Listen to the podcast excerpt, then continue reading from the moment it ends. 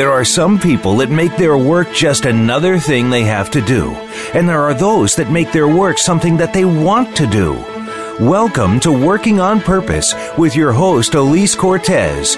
In our program, we provide guidance and inspiration from those people who have found deeper meaning and personal connection to their work life. It's beyond 9 to 5. It's working on purpose. Now, here is your host, Alise Cortez.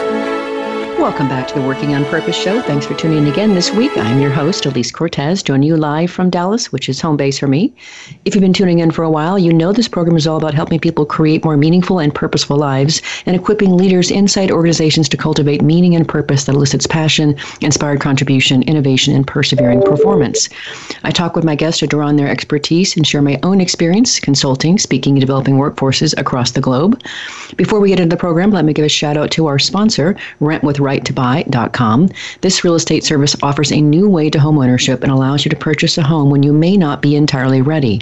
It's a great option if your credit is not in the best of shape or if you are in transition such as divorce, downsizing, or relocating and unsure about the new area, or are checking out a new opportunity to see if it aligns with your purpose.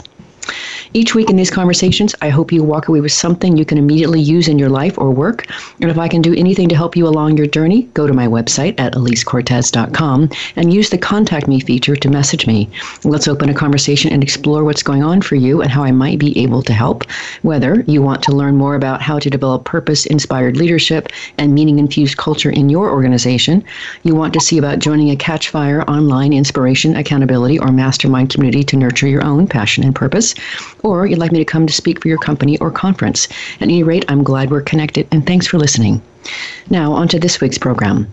With us today is Jenna Cooper Heller. She is the Director of Programs for United Against Human Trafficking. We'll be talking about the problem of human trafficking in the world and what she and her organization are doing to address it. She joins us today from Houston, Texas. Jenna, welcome to Working on Purpose. Hello, it's so great to be on the show. I'm so excited. Yes, I'm so happy to have you. And I want to tell our listeners how this conversation came to be. Um, mm-hmm. I was out speaking for the, the Texas Network of Youth Services Conference, and in, in I guess it was August in Austin. Mm-hmm. And you were in my audience. And when you and I got to speaking, and then later on you gave me your card and i looked at it and i thought oh my gosh. And i just it hit me like a ton of bricks jenna that human trafficking really essentially and we'll get to a definition here in just a second is exactly something that prevents people from living their purpose. And i thought we have got to showcase you in the work that you're doing because we've got to we've got to stop this. And so thank you for being on the show and sharing what you're up to Absolutely. And, you know, thank you for being at that conference. I'm just really excited that we were able to be connected and, um, you know, we get to talk about human trafficking and, and really spread that awareness and, and talk about the issue. Yeah, so let's start with what we actually mean by human trafficking, the atrocious problem of human trafficking, and give an, an, actual definition because I, I don't know that I necessarily could articulate it the way that you do on your website. But you say on the site, human trafficking is a modern day slavery, and victims are subject to force, fraud, or coercion for the purposes of forced labor and or sexual exploitation. Wow. And so, you know, I really am very heartened that your organization is, is all about stopping this practice. And so, mm-hmm. first, just let me let you comment on just the, the, the gravity of, of the problem. Absolutely. You know, I think that um, it's really common for individuals, and I'm definitely guilty of this before I started doing this work, is to think of trafficking as, you know, that movie Taken, where this is happening overseas, that someone is being tied to a bed and forced to engage in a commercial sex act. And that's not really what we're seeing. You know, we have US citizens, we have foreign nationals who are being trafficked, but it's that that force, that fraud, and that coercion that really, um, you know, creates this psychological manipulation that traffickers are so good at doing. Um, and i think that you know that force is what we we tend to think of that physical manipulation but you know trafficking in the way that people get into this can really look like false uh, romantic relationships and and false job offers or debt bondage um, and then that coercion that psychological manipulation. So this is a really huge issue that has so many different facets to it and it gets so complicated. Um, so i'm going to do my very best to make sure that we can really have a conversation that really simplifies so that everyone can really walk away after listening to this um, having a really uh, a better understanding of what we're really talking about when we talk about human trafficking. Got it.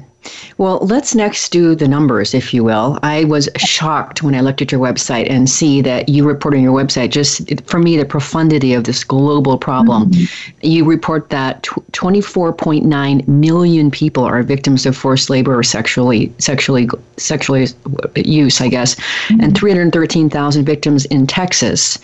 80, 8759 reported traffic cases in the US. And so I just, when I looked at those numbers, I was honestly blown back by that, Jenna. Yeah, and it's those are just like a fraction. You know, this crime is so um, it's so hidden, and these are just estimates because really finding exactly how many people are being trafficked is just a really really difficult task. And so when we look at the number globally, that 24.9 million, um, you know, this this is talking about labor trafficking and sex trafficking. This is talking about people who are working in restaurants and agriculture and hotels and domestic work. This is including people who are being forced to work in brothels and cantinas and strip clubs and massage parlors. You know, we see that a lot popping up in Houston now and across the country. Uh, but really, this also is talking about not just females and young girls who are being exploited for sex. This is um, such a large issue that, um, you know, really affects so many individuals. And then in Texas, we had UT Austin back in 2016 that we're really trying to understand and quantify how many people here in Texas alone are actually being, um, you know, exposed to this crime. And so what they did is they really looked at labor trafficking and then they looked at um, minor sex trafficking. And that's where that 313,000 individuals that that's where that number came from. And um, you know just like the global number they found that there was more labor trafficking cases which is also another misconception. This is not just a sex crime but labor trafficking is a far more prevalent form of human trafficking. However it is so um, it's even more of a hidden crime than sex trafficking is and really hard for law enforcement to investigate and then they say that there's only like less than 1% of individuals who are in a trafficking situation that actually get identified and connected to services. Oh my gosh, that's just that just heavies my heart. Mm-hmm. Um, now, I don't I have no idea if this is true, then you'd be a good person to ask this question. But I was having lunch with a colleague on, I think it was Tuesday, and mentioned something about you coming on the show. And he he said that Houston is the large number one largest city in the United States. Dallas the, the second largest city in terms of highest rates of trafficking. Is that true? So when we look at Texas, that is true. Um, that's definitely because Houston is the um, largest city here. Um, but we Texas is in the top five of the most, um, you know, the highest number of trafficking um, cases, uh, along with California, New York, Ohio, and Florida. And I hate like I hate to rank things because it makes it seem it's only happening in those places. But the reality is, is that this is happening in every single state in, in the country. And even if you don't hear about it, it it's happening. Um, unfortunately, Houston is known as an intense jurisdiction and, and this hub for trafficking. And, and that's for a few different reasons. A, we're one of the largest cities in the country. So, of course, as you have an influx of individuals living in a place, the chances of this crime happening just increase. We also have an extremely diverse population. I think we've surpassed New York and, and we are the most diverse community. So it's really easy for people to be brought from other cities and other countries and really blend in. We also have a lot of international airports and seaports. And then we have the I 10 corridor that cuts across the entire country um, and it cuts through Houston, making transportation really easy for traffickers to bounce their victims around. Wow, that just really gives me a whole new level of access to what this problem is. And and mm-hmm. next then what I want to understand is who's involved in the pro- in the problem. So I want to I want to better understand who or what kind of a person or a party is doing the trafficking. And I'm sure there are various kinds of parties, but who are mm-hmm. they? Yeah, this is a really good question because there is not one person that we can pinpoint and say, yes, they are a trafficker because this looks so different. We have familial trafficking where traffickers are a parent. Um, you know, we had a case where there was a mother who was trafficking her five year old daughter to pay off a $200 drug debt. Then we had a case um, that it was uh, a student trafficking her fellow classmate who had learning disabilities. Uh, and the reason why this young woman, like this young girl, um, she knew how to do this is because she was dating an older man who was trying to do this to her. So she flipped the script. We also see, um, you know, gangs becoming more involved in trafficking because they realize that when you traffic a person, you don't ever lose your product, as opposed to, say, drug trafficking, where that's a one time exchange. So that these individuals, they're just selling their product repeatedly. And the profit, you know, it's estimated that uh, human trafficking brings in $150 billion a year. Wow. That's huge. And so it's really hard to kind of pinpoint who does this, but we do know that there are populations that are extremely vulnerable to trafficking, like to become trafficked. So, um, you know, those who have past trauma, those who are immigrant and refugees, they might not necessarily know their rights when they're when they come to the states. There's a lot of individuals who come here with different visas, but still get exploited, um, youth who have run away or who are homeless, uh, those who have mental health concerns, and then system involvement, both youth and adults, are heavily targeted. Um, and also those who are seeking love and, you know, affection.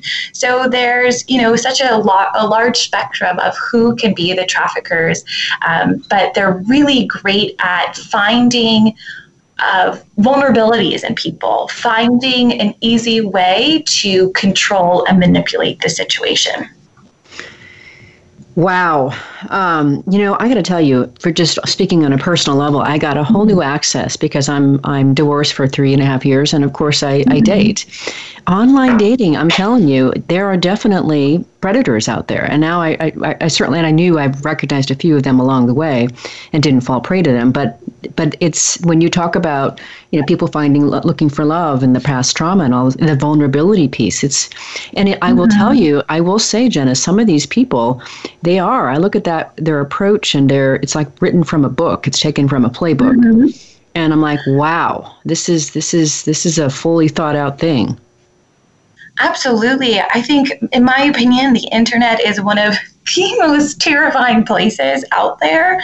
Um, you know, especially just any like young people, anyone who who uses these different platforms can really fall victim to traffickers because they know they know what they're doing. We have a lot of cases where we see um, traffickers using these really um, um, popular social media apps like Snapchat and Facebook and Instagram, um, and then all the other ones that just keep on popping up, like Kik and um, even like Tinder and things like Yellow, are just really um, terrifying places is because you have individuals who are trying to connect, you know, both youth and adults who are on these and using these platforms.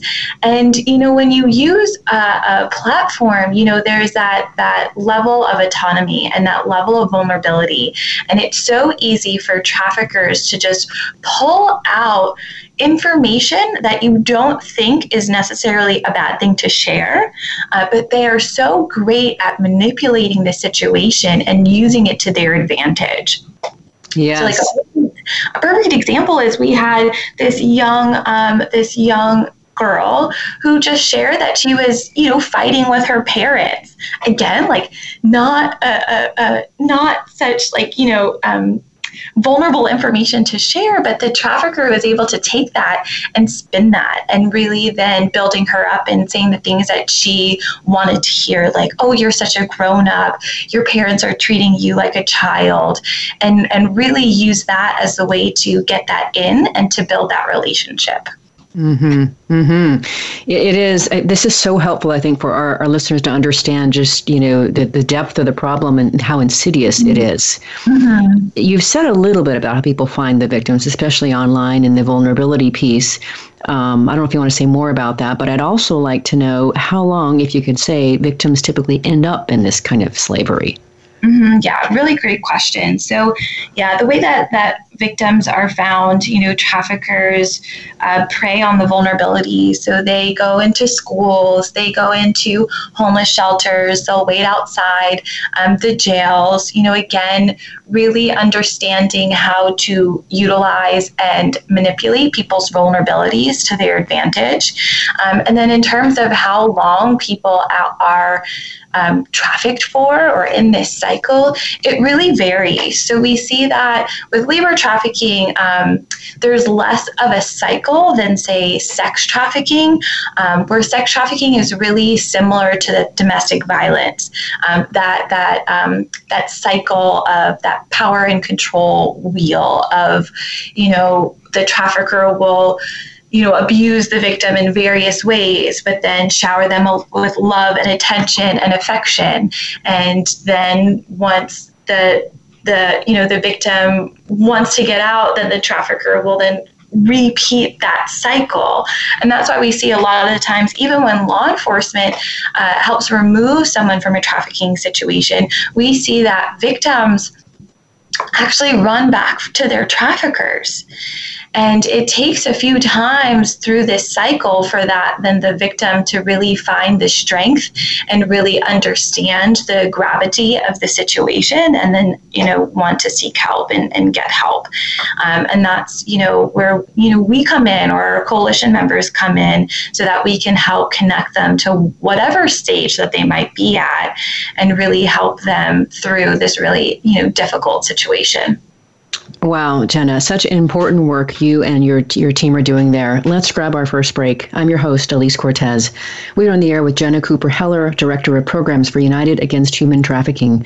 She joins us today from Houston, Texas. We've been talking about the the the, the depth and breadth of the problem of human trafficking. After the break, we're going to get into her organization's solution and how their organization came to be. Stay with us. We'll be right back.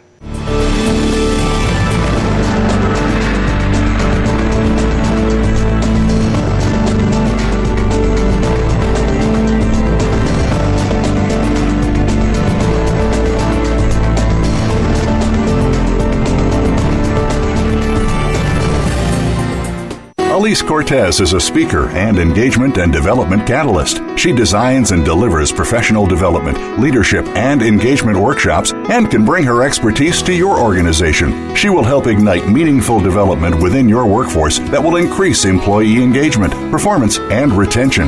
To learn more or to invite Alise to speak to your organization, please visit her at www.alisecortez.com. She would welcome the opportunity to help get your employees working on purpose.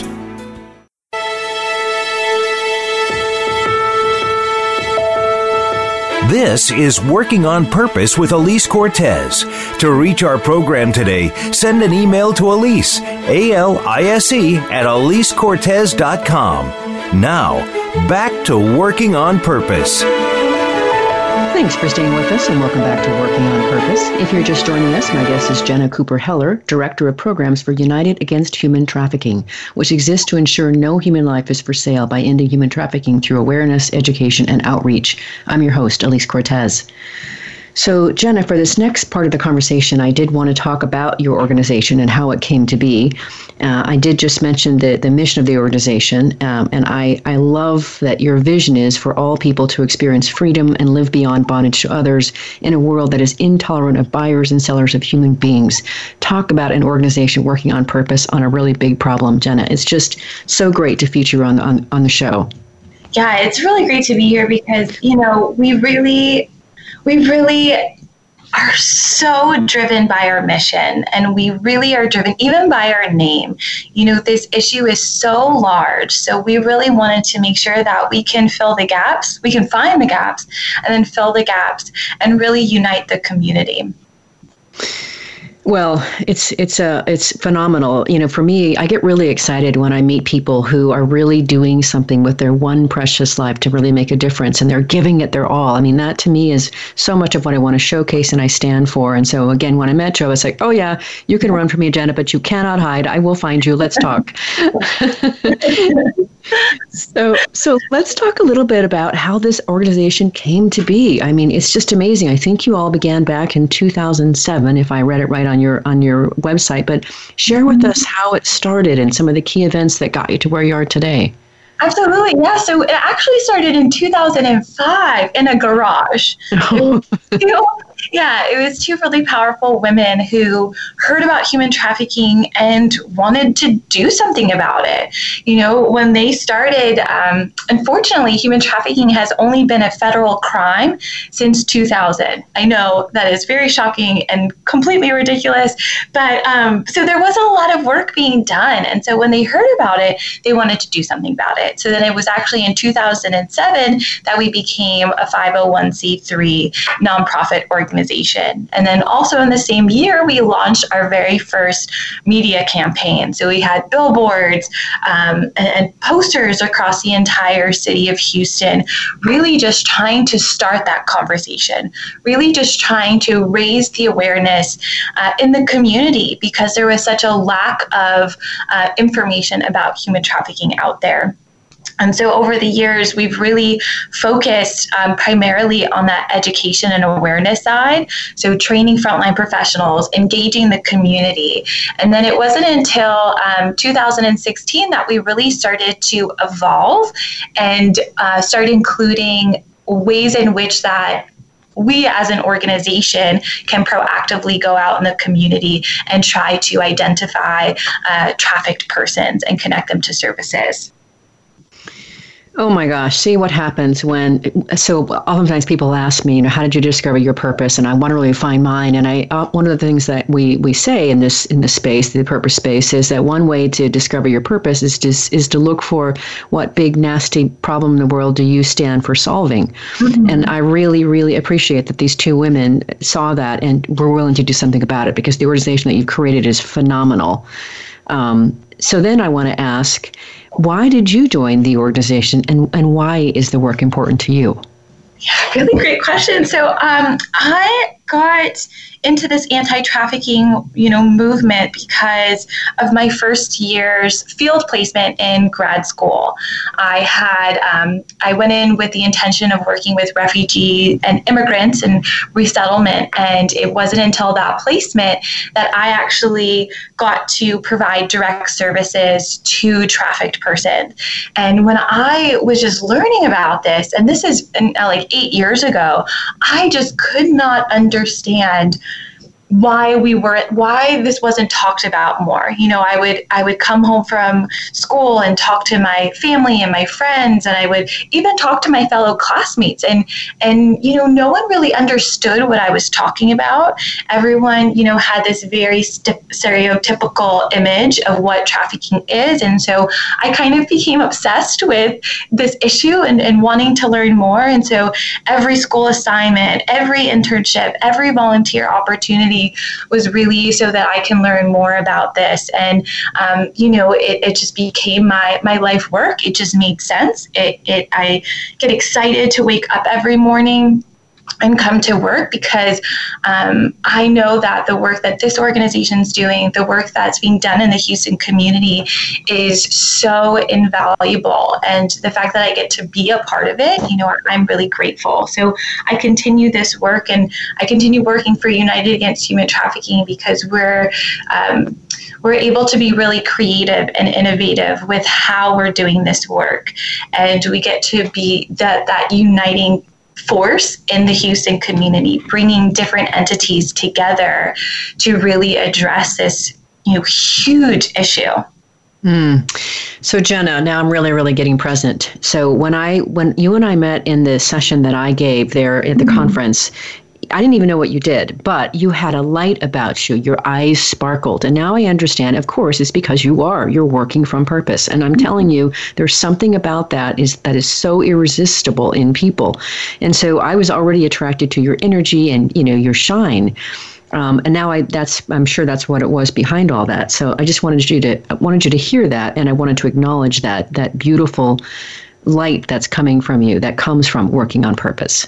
Oh, thank you so much for saying this. You can't see me, but I'm I'm smiling very big.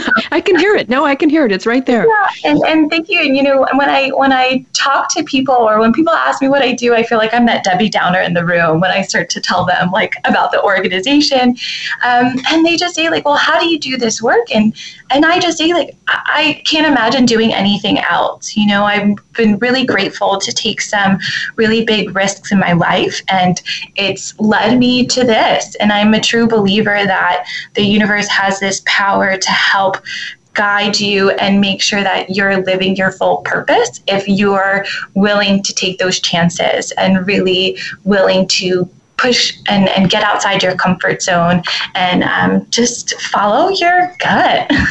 I completely agree, Jenna. That's been my path, and that's what I'm doing so much within organizations and with people, individuals, to help them do that same thing for themselves. And so I com- we're completely aligned. Um, now, one more thing for you that I really want to get out here for our listeners, because you know you're already affecting change in, in within your organization, but I also know that you're doing work advocating for policy change on a local, national, and even international levels. Can you say a little bit about that? Yep. So when I was um, still trying to like learn more about human trafficking and what that is, I had some really great opportunities presented um, themselves. And so one was that I got to provide a recommendation and testify at the Sunset hearing um, and the Sunset review for the Department of Family and Protective Services. So uh, every federal department and entity actually has to go through a review to make sure that they are uh, fulfilling their goals and their objectives that they set in that department. And so what you know, I was I was kind of like exploring and researching at the time is how many fostered youth are actually running away from a foster care placement or a group home and actually ending up in a trafficking situation. So while the DFPS uh, was going through their review, I was able to go to Austin and testify and bring that human trafficking perspective. And I was really grateful and honored that I got to do that um, because out of a hundred people in the room, um, myself and my colleague were the only two ent- uh, the t- only two individuals that were actually bringing up the issue of human trafficking. And then the um, another thing that I was able to do on um, more like international level was uh, for two years, I was a delegate to the United Nations during the Commission on the Status of Women. So, hearing about different issues that women face across the world, uh, human trafficking being one of them. And I was able to then also write recommendations as to how we can better address this. Oh, that is so awesome, Jenna. Oh my gosh, that just gives me goosebumps. so the next thing I want to get to here is, and I was so impressed when I looked at your website and did a little more research on you that you have 55 participating organizations just in the Houston area alone. And what I appreciate mm-hmm. about that is, I've got a colleague um, who I met actually here on the radio show, uh, Paul Skinner, who talks about and u- using collaborative advantage as a mm-hmm. strategy for success. Well, certainly for you to combat the problem that you're dealing with, you you're going to need a lot of people there, an army, if you will. Um, so how you how do you find these different participating organizations? How do you coordinate the work with them? Yeah, so actually, we started off as a coalition. So we've been leading this coalition for several years at this point. Uh, so it's it's been this this really beautiful collaboration of different organizations who are not only doing human trafficking specific work, but who are who is also doing work that may intersect with human trafficking. So we have nonprofits, we have healthcare um, professionals, we have faith-based entities. We've actually had student groups represented before, really bringing their expertise to the table and finding ways how we can work together based on those uh, level of expertise. So we we are really purposeful. We have our fantastic coalition manager Nate, who uh, really spearheads connecting with organizations, recruiting new organizations, so that we can be as um, as well rounded and holistic as we possibly can. So we approach organizations or even uh, organizations get connected to us because they've heard of the work that we're doing. Uh, so we really try to ensure that we are looking at this issue from multiple perspectives. So we have um, you know subcommittees that uh, look at research and advocacy. We have a group dedicated to direct services. We have another committee focused on education education. And then the newest group that we have is actually um, gathering survivors so that they can be on the forefront and leading the conversation to ensure that all the work that the coalition is doing is survivor informed. It's so impressive. It's really impressive what you're up to here. And I want to I want to give you a chance to maybe share about one of those participating organizations, but let's grab our last break if we can. I'm Alise Cortez, your host. We've been on the air with Jenna Cooper Heller, Director of Programs for United Against Human Trafficking. Us today from Houston, Texas. After the break, we're going to hear more about their specific programs and how they work. Stay with us. We'll be right back.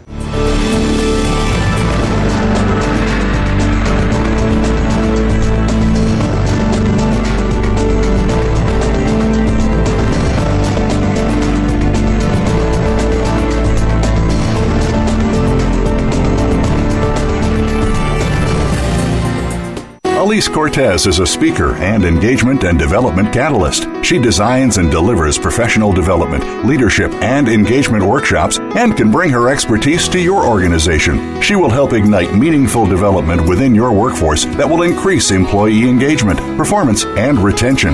To learn more or to invite Alise to speak to your organization, please visit her at www.alisecortez.com. She would welcome the opportunity to help get your employees working on purpose.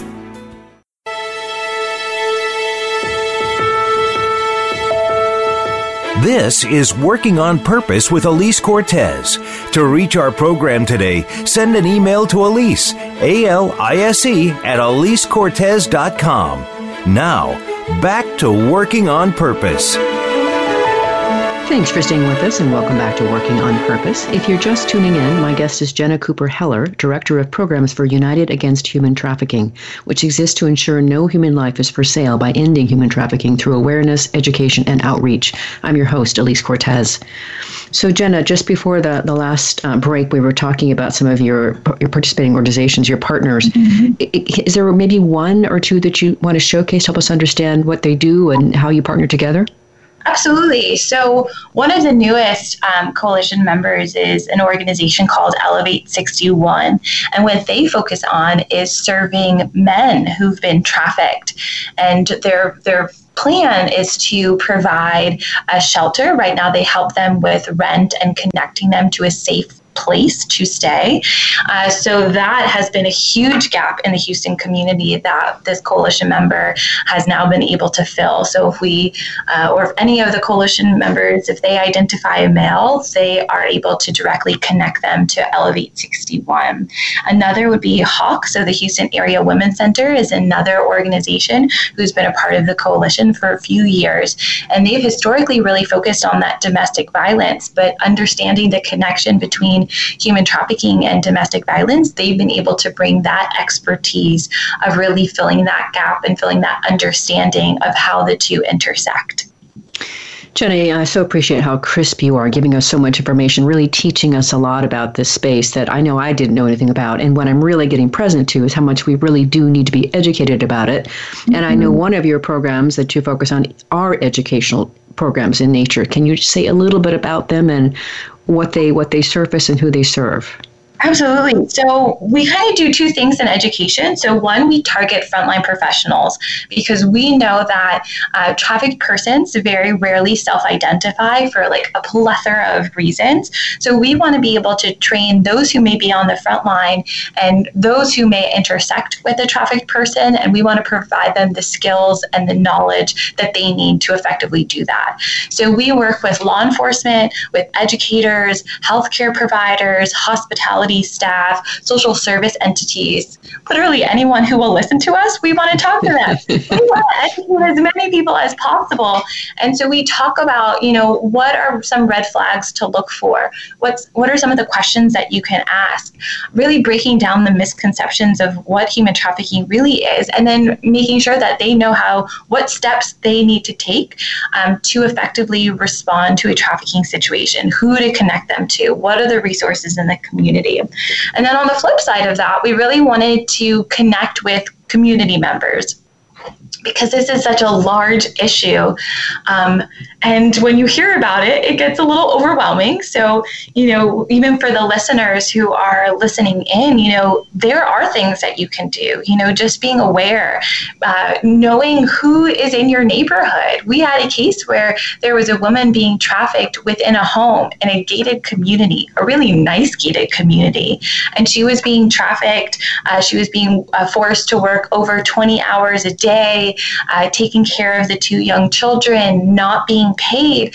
And it was, um, you know, concerned neighbors who responded and did something.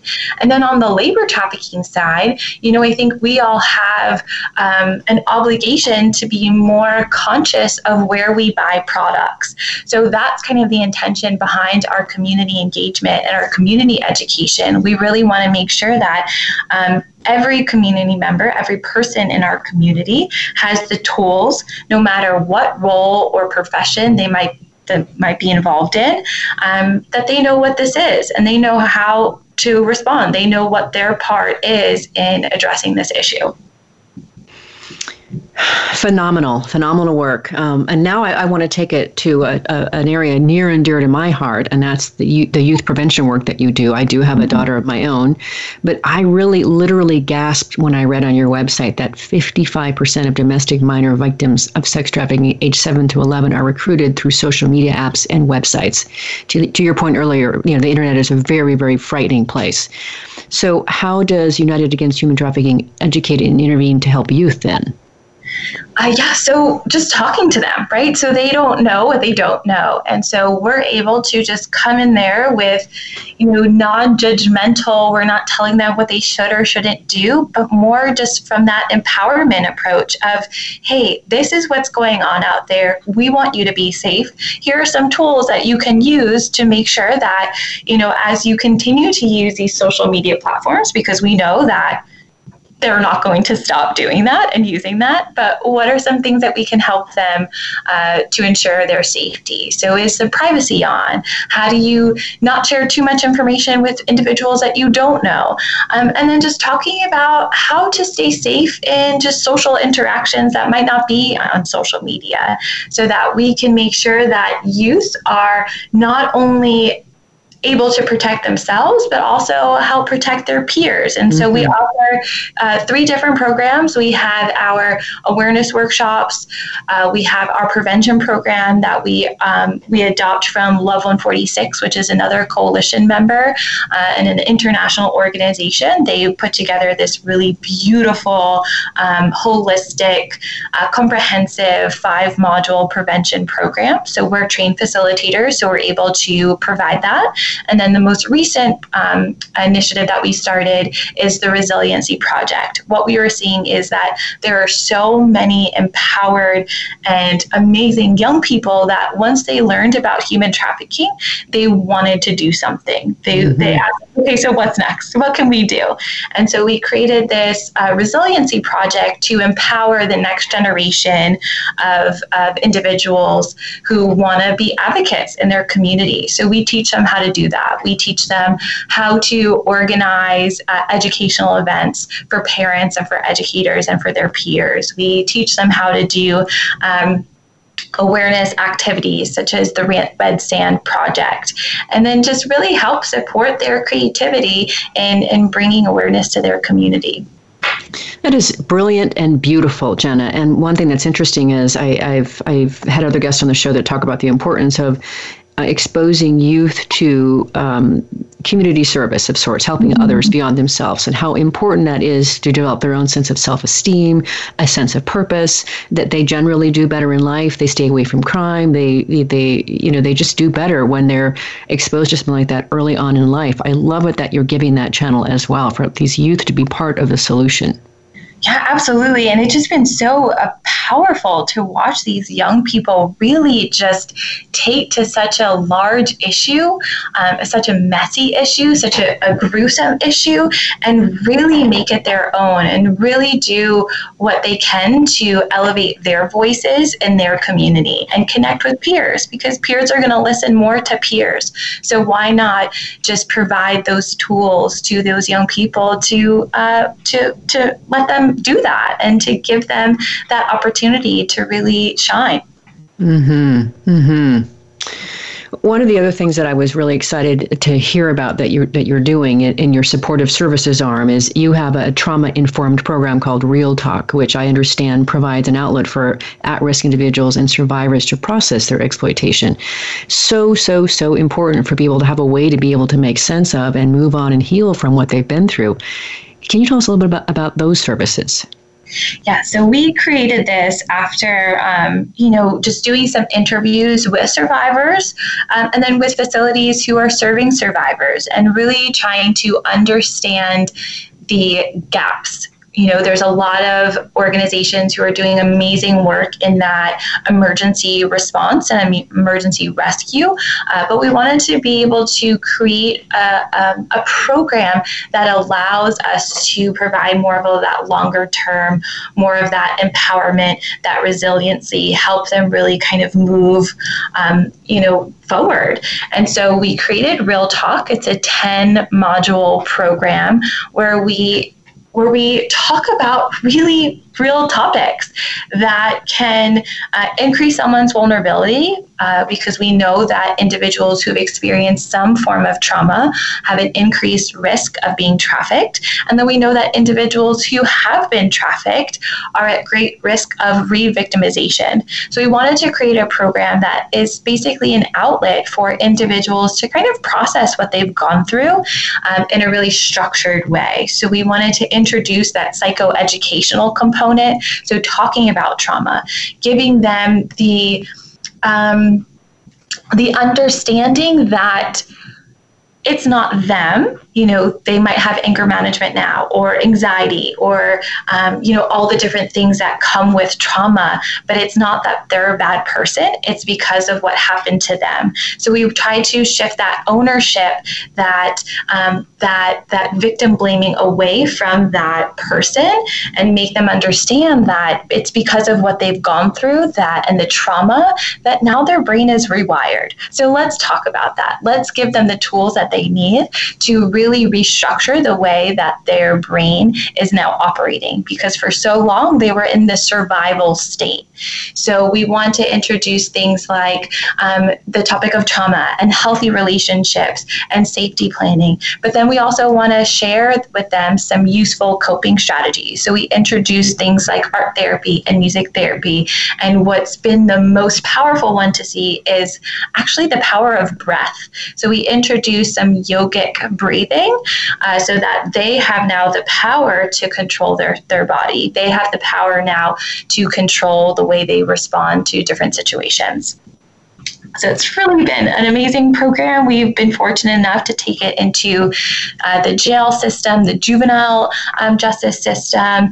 Um, we work with youth who've been in foster care or uh, facilities who actually directly serve survivors of trafficking.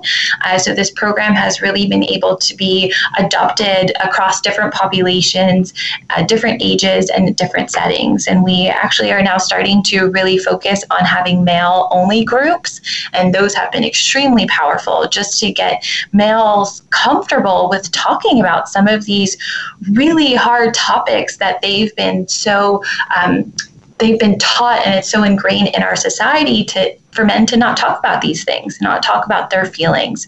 But we know that men can be victims too. So we want to be able to create that outlet for them I continue as I sit here and listen to you in this conversation to be amazed at just the sheer depth and breadth of all you're up to in this organization. It's so impressive. And for you, you're giving us really great access to what it is that you're doing so that we can understand and, and be involved.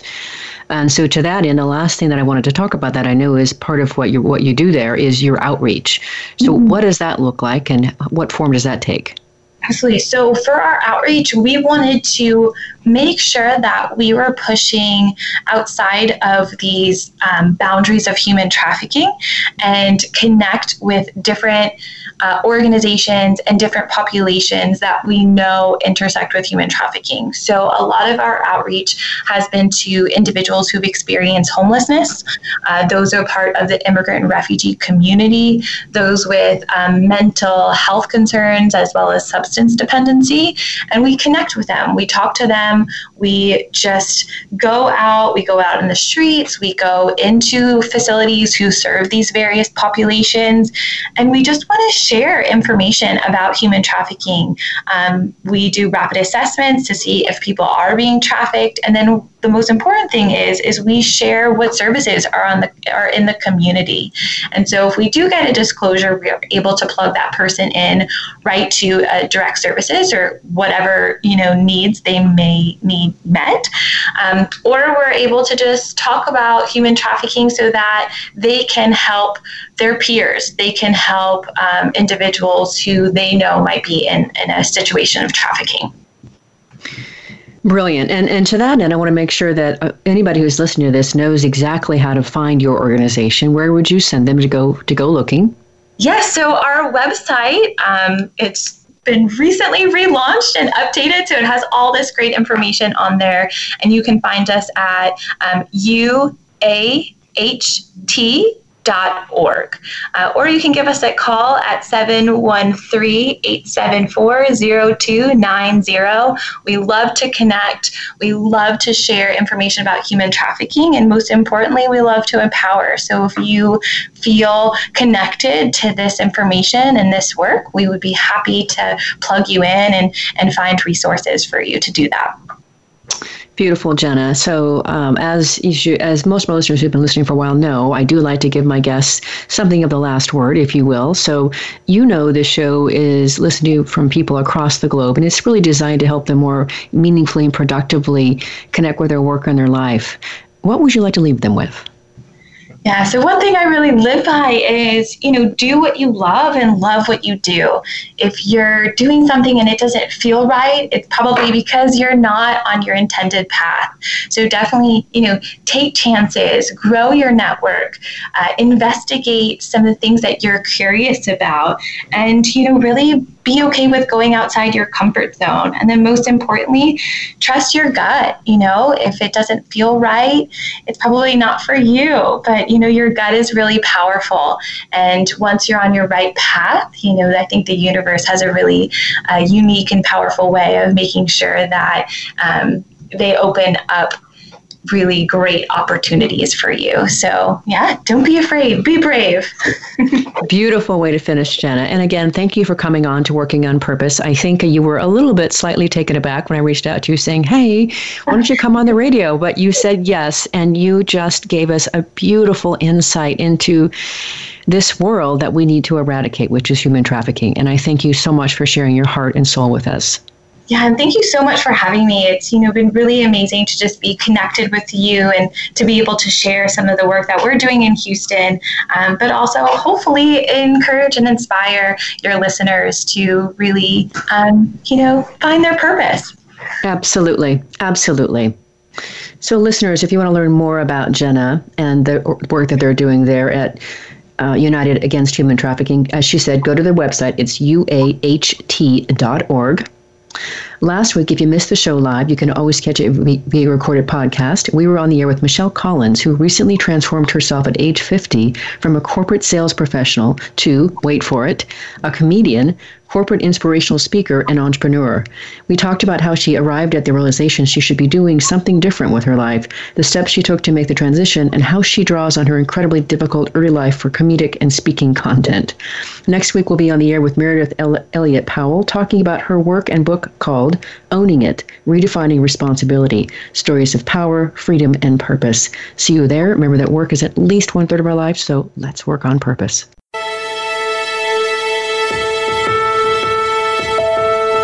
We hope you've enjoyed this week's program. Be sure to tune in to Working on Purpose, featuring your host Alise Cortez each week on the Voice America Empowerment Channel. This week, find your life's purpose at work.